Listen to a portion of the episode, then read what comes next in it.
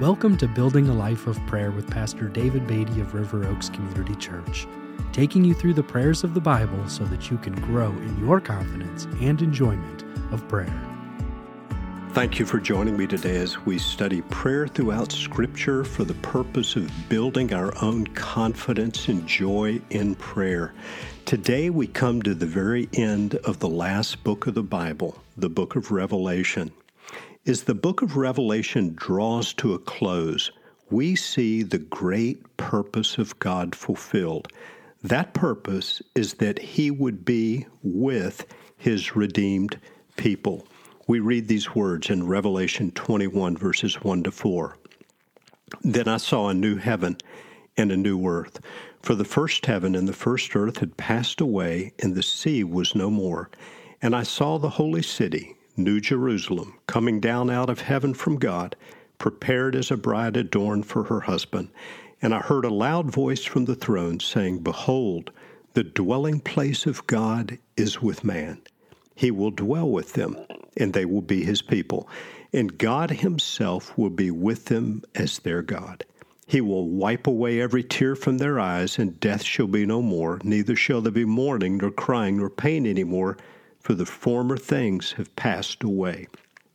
God's great purpose being fulfilled, that he be with his people. Then in Revelation 22, verses 1 through 5, then the angel showed me the river of the water of life, bright as crystal, flowing from the throne of God and of the Lamb through the middle of the street of the city.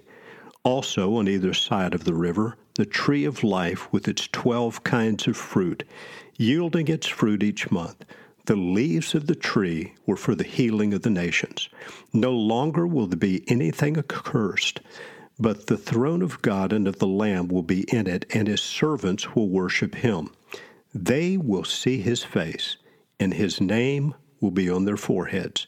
And night will be no more. They will need no light of lamp or sun, for the Lord God will be their light, and they will reign forever and ever. They will see his face. We will be in fellowship with the Lord. This fellowship or communion with God is the great privilege and joy, and yes, the destiny of every true believer in Jesus Christ.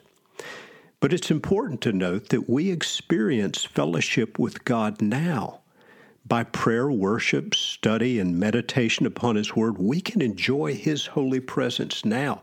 God has given us His Holy Spirit so that we can experience His communion, His fellowship here and now in our lives on earth. And then one day, Revelation 22 and verse 4 will be a reality, and we will see His face. So, we pray for that day to come. And the book of Revelation then ends with both a prayer and a benediction. The last two verses of the Bible read this way He who testifies to these things says, Surely I am coming soon. Amen. Come, Lord Jesus. The grace of the Lord Jesus be with all. Amen. That should be our prayer. Come, Lord Jesus. And we might add to that, prepare us for your coming. And then the benediction may the grace of the Lord Jesus be with us all. Would you join me as we pray about these things today? Father, we come to you in the holy name of the Lord Jesus Christ. Would you help us to look forward to that day when we will see you face to face and enjoy such wonderful fellowship with you. And Father, we pray you would enable us to begin to enjoy that fellowship more fully now. Help us to become people of prayer who enjoy your presence, who enjoy worship, who enjoy meditating upon your word.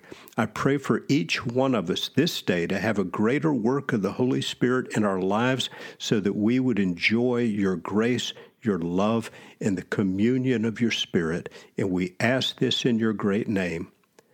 Amen.